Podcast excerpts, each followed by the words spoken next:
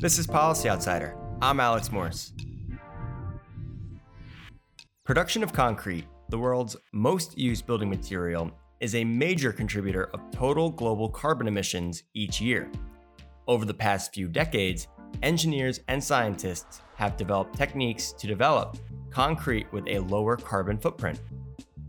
Among procurers and suppliers, however, a lack of technical understanding of new technologies, concerns about costs of new materials, and a lack of funding have hindered adoption. On today's episode, we have two special guests Matt Adams, assistant professor in the John A. Reif Jr. Department of Civil and Environmental Engineering at the New Jersey Institute of Technology, and Richard P. Nathan Fellow here at the Rockefeller Institute. And we're also joined by the Honorable Nicola Armacost, Mayor of Hastings on Hudson, a village in Westchester County in New York State. Both will join today to discuss the concrete problem and a local policy initiative in Hastings on Hudson aimed at promoting low carbon concrete.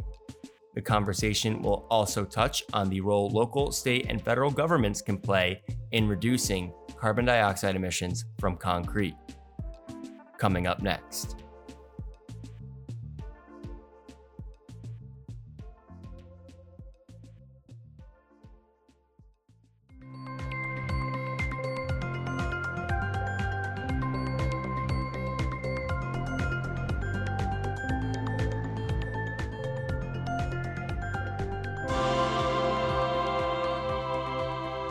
Today, I'm joined by Matthew Adams and the Honorable Nicola Armacost. Thank you both for joining today. Thank you. Thank you for having us. So, we're here to talk about infrastructure, specifically concrete, a vital material used for major infrastructure projects such as roads, walls, buildings, bridges. Uh, and then, with the backdrop of the Biden administration's forthcoming infrastructure plan and billions of dollars flowing into the communities across the United States, to rebuild and repair many parts of America's infrastructure, we thought it would be a good opportunity to invite you both to talk about the environmental impacts of concrete and discuss the recent case study authored by you, Matt, and published by the Rockefeller Institute that examines the village of Hastings on Hudson's newly implemented low embodied carbon concrete initiative. So, to start off, Matt, uh, let's get a brief introduction to concrete.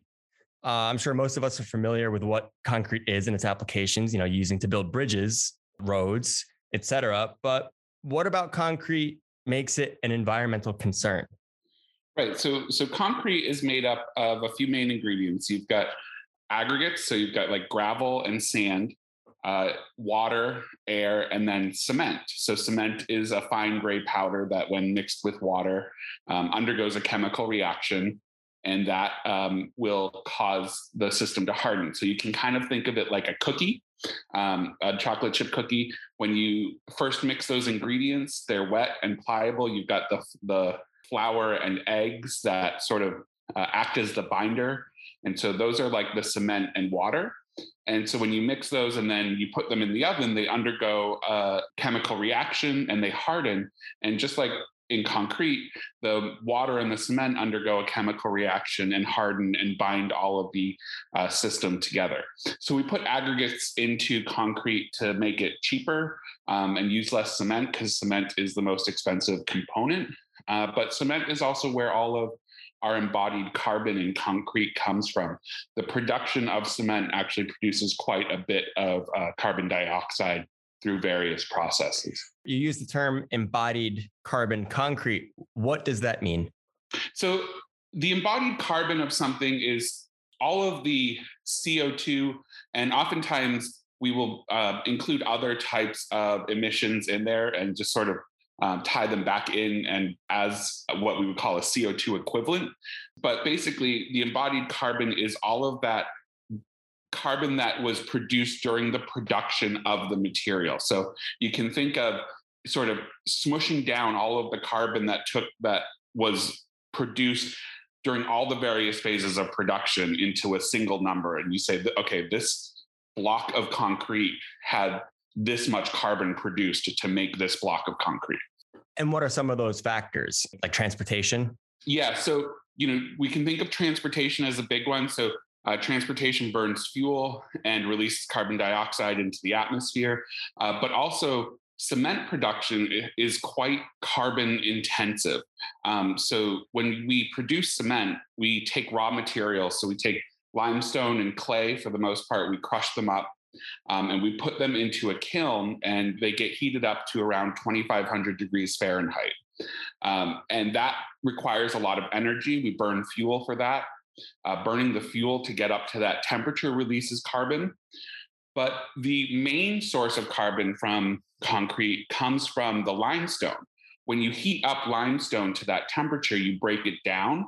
Limestone is calcium carbonate or CaCO3 from a chemical formula standpoint. So when you heat that up, it breaks down into calcium oxide and carbon dioxide.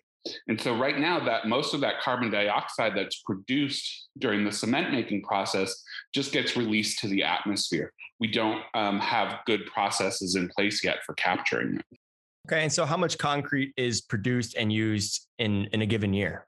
Yeah, there's about five billion tons of concrete produced uh, every year. Um, you can kind of think of it as um, a few cubic yards per person per year in the world.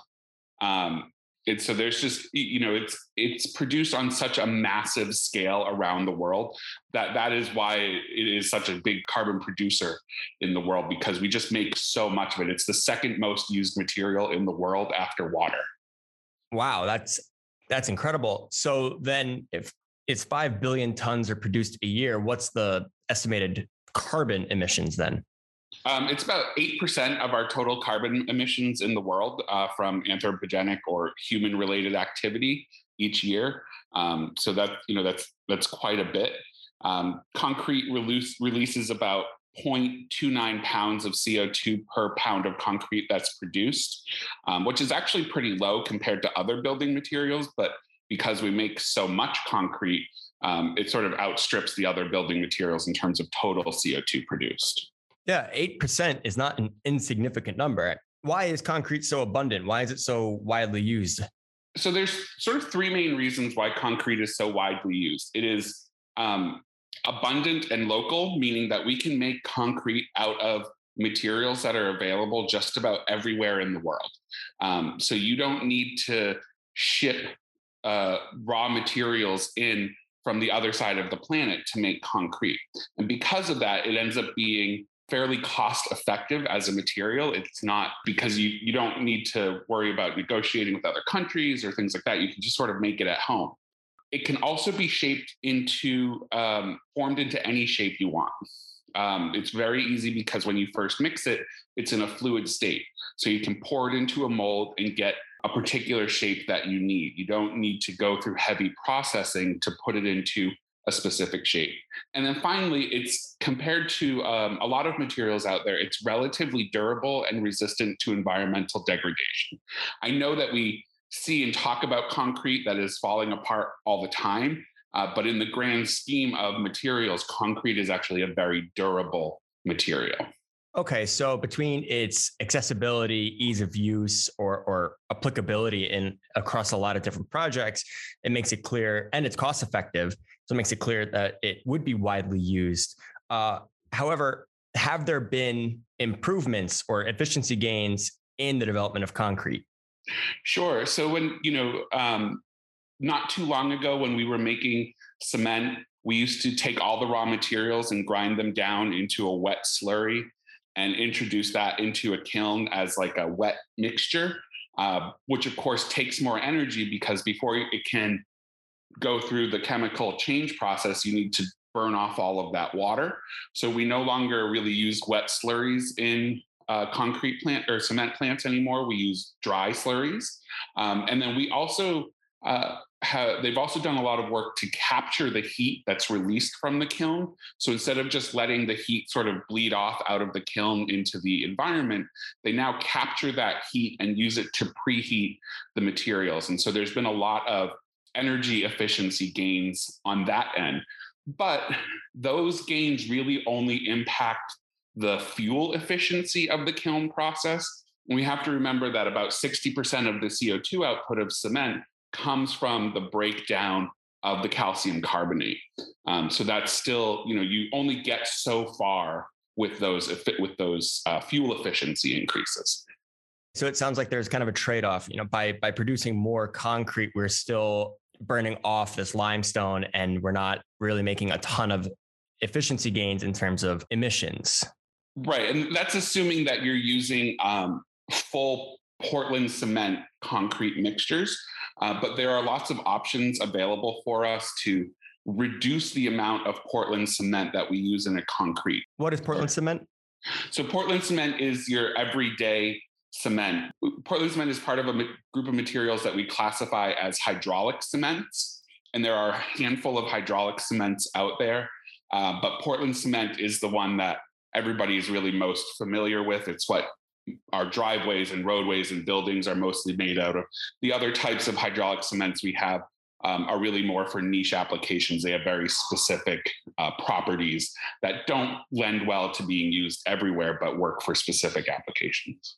We're talking about how concrete, how carbon intensive it is under you know the practices that we've been generally using throughout you know beyond the United States, right, Matt? It's this is a worldwide. This is issue. worldwide, yeah. Well, thank you, Matt, for giving us a little bit of table setting about concrete, uh, what is what the components are, why it's an environmental problem and concern, and looking at where we can try to find approaches to improving the carbon profile of concrete. And so we're going to take a quick break, but when we come back, we will invite Mayor Armacost to talk about the resolution that the, uh, her village, Hastings on Hudson's, had passed to identify an approach to decarbonizing the concrete process.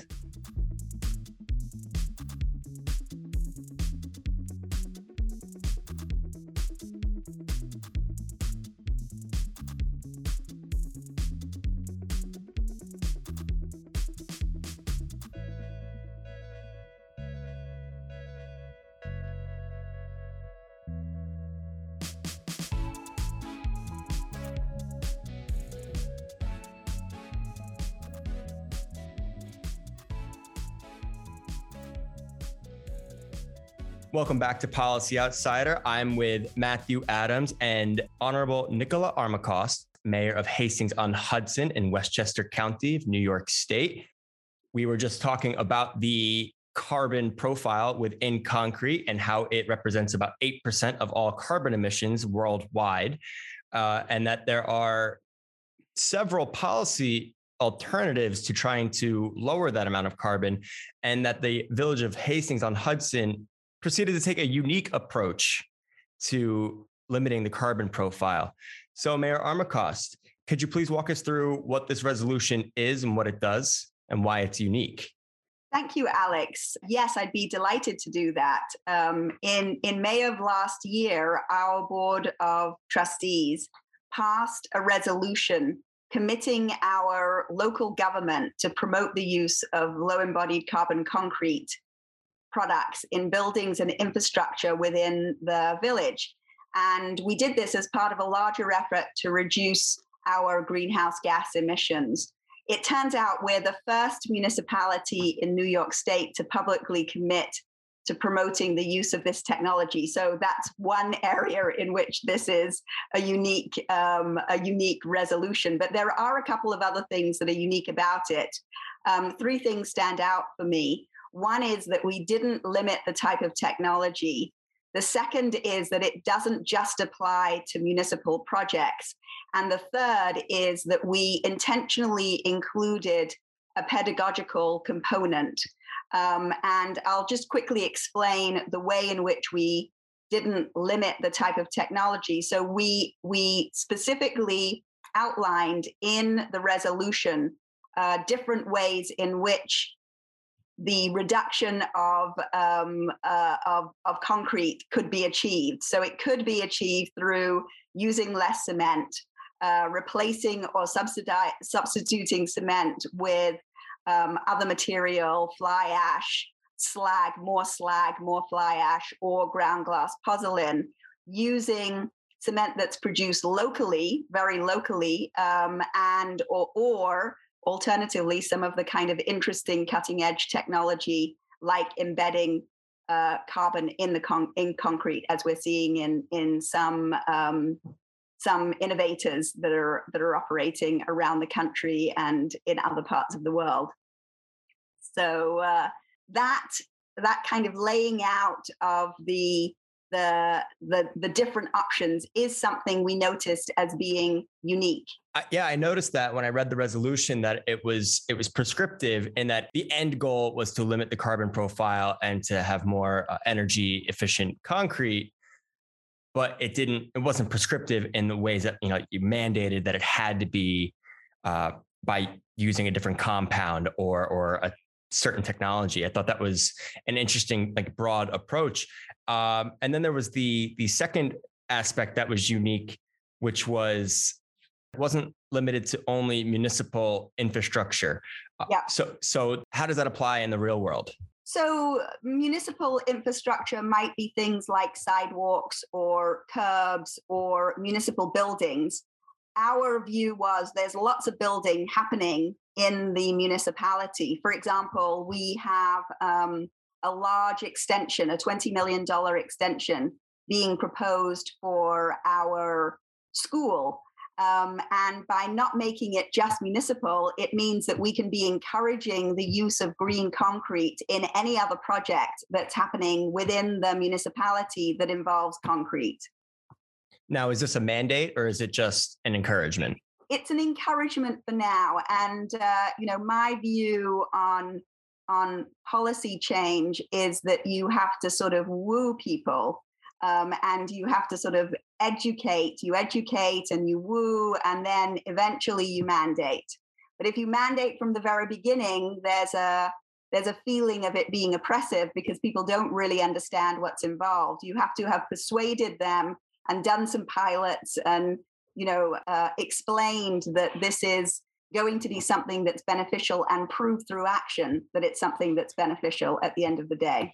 So that leads nicely into the third component of this resolution, which was the educational aspect of being able to communicate what your successes, your findings, and your best practices are to neighboring municipalities or other engineers. Why did you find that to be an important concept to include?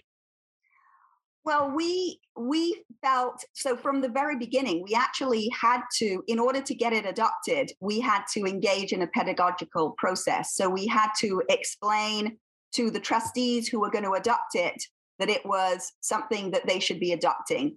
Uh, we had to assuage any concerns they had. We had to um, we had to persuade the village staff who were going to procure it that it was something that made sense for them to procure we had to persuade our engineer that it was equally safe or equally durable as anything that he would otherwise be procuring on behalf of the village. So there was an education process that had to happen with the core stakeholders that were needed to actually and, and our building inspector we had to persuade our building inspector that he was not going to violate any building rules by kind of implementing this policy for us so you know there was a a process we went through in terms of building the buy in of key stakeholders within the municipality. And it was clear to us that if we wanted to leverage the impact of this resolution, we needed to, to have many other municipalities adopt it. We're, we're a relatively small municipality, we have 8,000 residents. And you know, if we want to seriously reduce CO2, we need big cities, we need states, we need the federal government, we need other countries to be adopting a similar type of set of resolutions and mandates and laws in order for that impact to occur.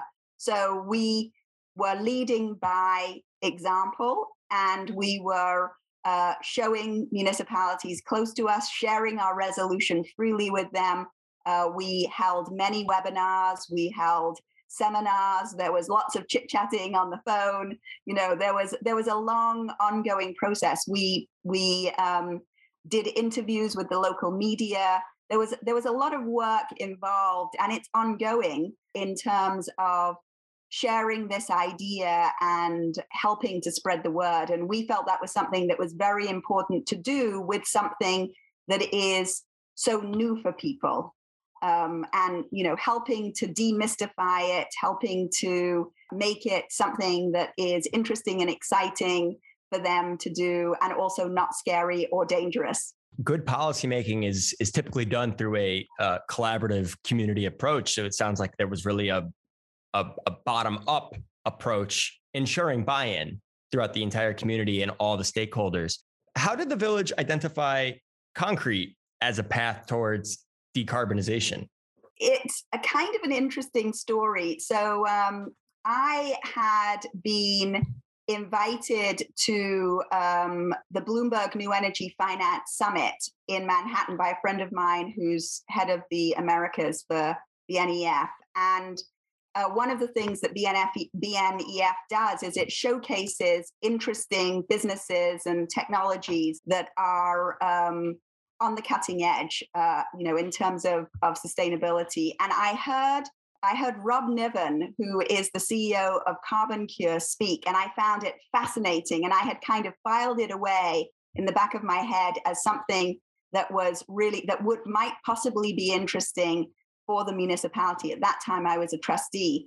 And by coincidence, a few years later, a dear and uh, kind of long-standing friend of mine, Chris Neidl, who works very closely with the OpenAir Collective, and I were catching up, and he told me he was working on this very topic.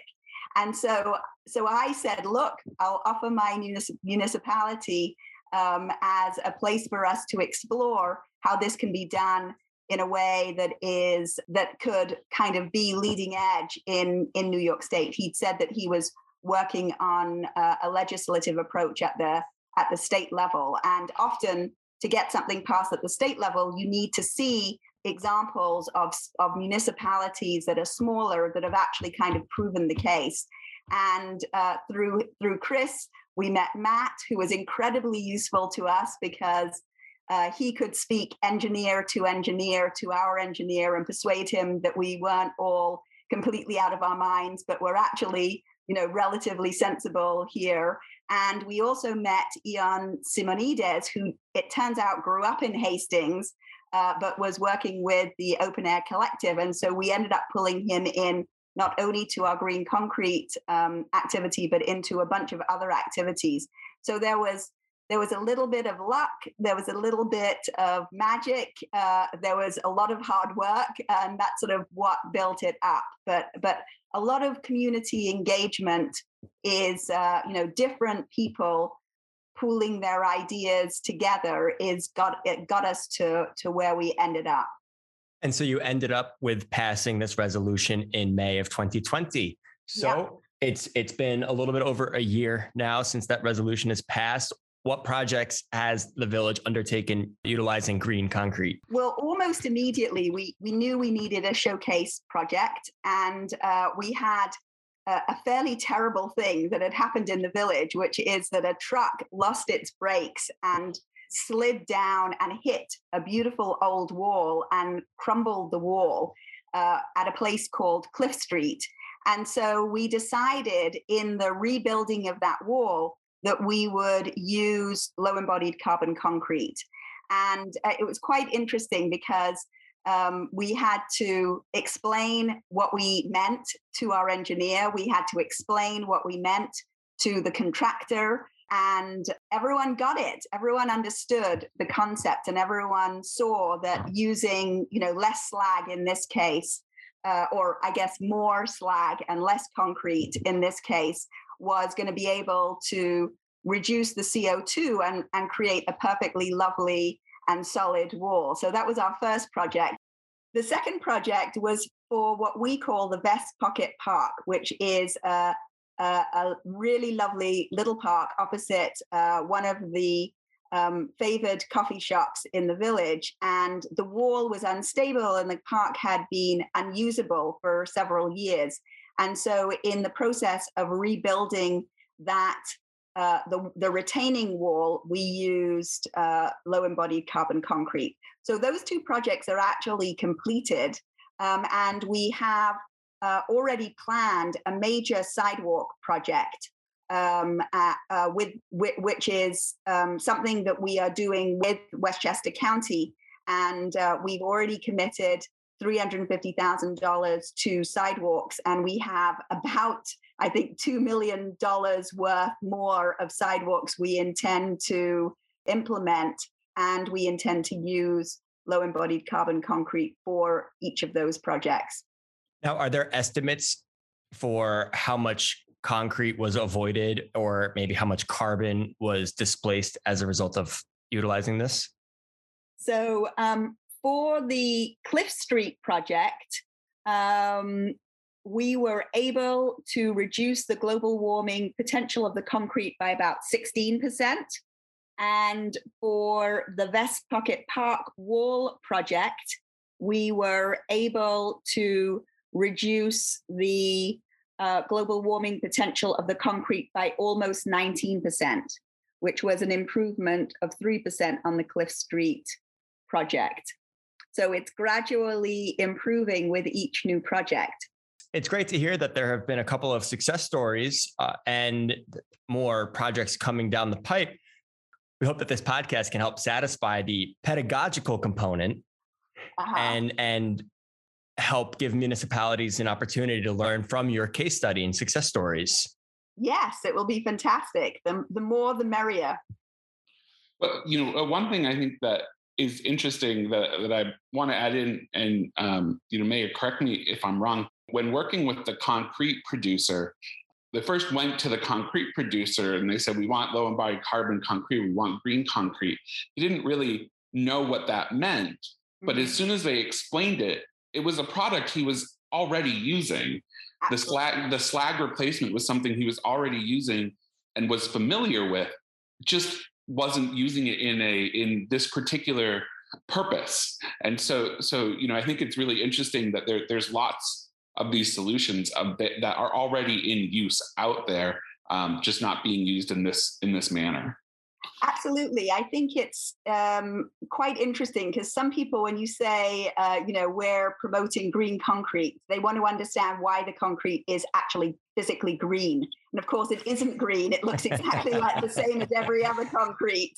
Um, but, you know, there's a, there's a five or 10 minute uh, conversation about colors that you have to go through before you can actually have the rest of the conversation. And as Matt says, um, it is when you are able to explain it in language that is uh, familiar or in terms that are familiar to an engineer or to a concrete producer or to a contractor, they totally get what you're saying.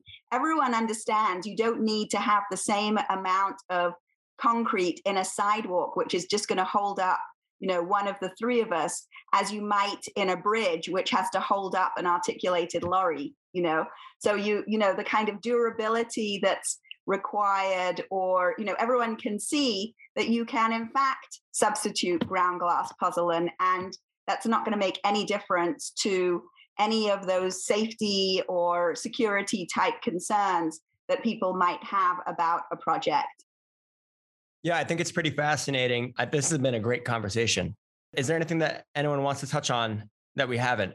Um, on my side, uh, one of the things that I'd really love to see is some of uh, our sister municipalities adopt similar resolutions. So, the village right next door to us, Ardsley, has already adopted um, a similar resolution, and it would be you know, really fabulous to have more and more municipalities uh, going up the Hudson toward Albany, um, adopting this this kind of a resolution. Uh, to have the county adopt a resolution for the governor to sign it in New York State. That really will make such a palpable difference in terms of CO2 reduction. It's a it's a really serious action that has genuine impact um, and you know, one of the concerns that uh, some of our trustees had initially uh, had to do with, you know, is this greenwashing? This is not greenwashing. This is really, really something that will have genuine impact that will uh, affect one of the um, one of the areas that produces the most CO2. And so I think that for a municipality that cares about climate change or for residents um, or stakeholders that care about climate change. This is actually an action that's completely simple, accessible to do that will make a real, real difference. Just going to go back one second. What is greenwashing? So, the idea that it sounds good, but actually the impact is not that substantial. Um, and the concerns that our trustees had were that this was that this was something that sounded kind of attractive but wasn't going to have any impact whatsoever and we were able through a lot of the research that matt had produced and the open air collective had produced we were able to show that this was something that was going to have huge impact uh, locally but also potentially in the county and at the state level and broader if the application was picked up by some of those other entities.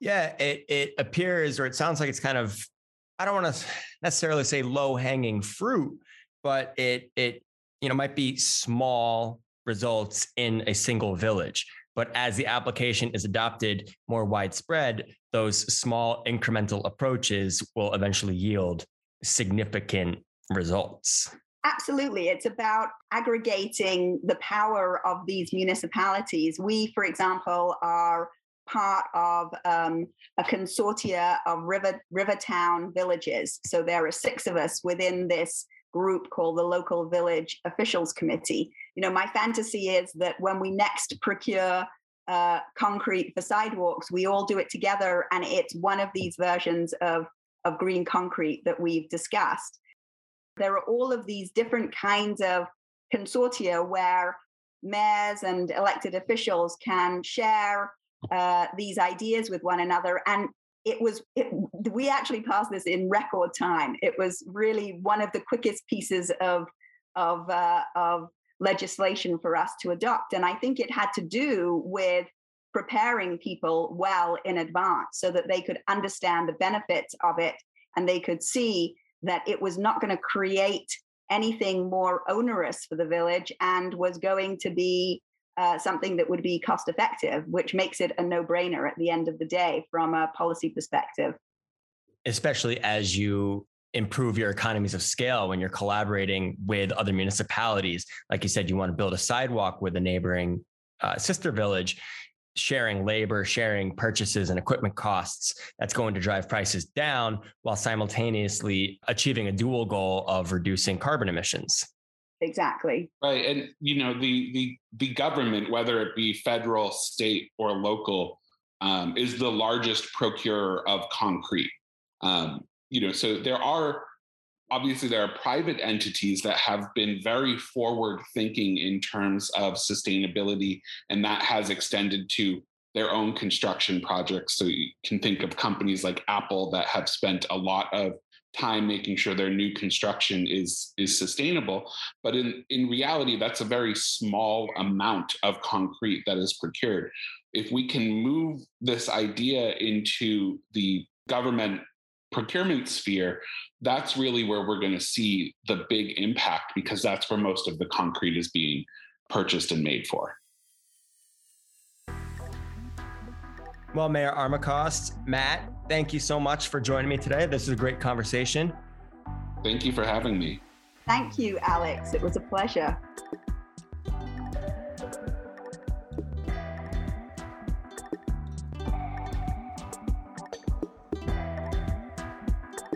Although Hastings on Hudson was the first municipality in New York State to have such a resolution involving green concrete, there has been some activity at the state level. The New York State Senate and Assembly recently passed a bill that would apply a low carbon concrete standard to all procurement contracts with state agencies and departments. The legislation awaits the governor's signature before it becomes law. We here at the Rockefeller Institute will follow along with the developments and keep you updated about this initiative, so be sure to follow along with us. Thanks again to the Honorable Nicola Armacost and Matt Adams for joining today, and thank you for listening.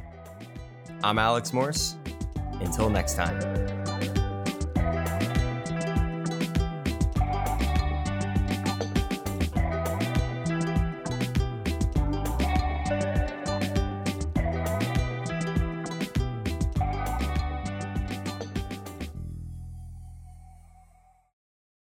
Policy Outsider is presented by the Rockefeller Institute of Government, the public policy research arm of the State University of New York.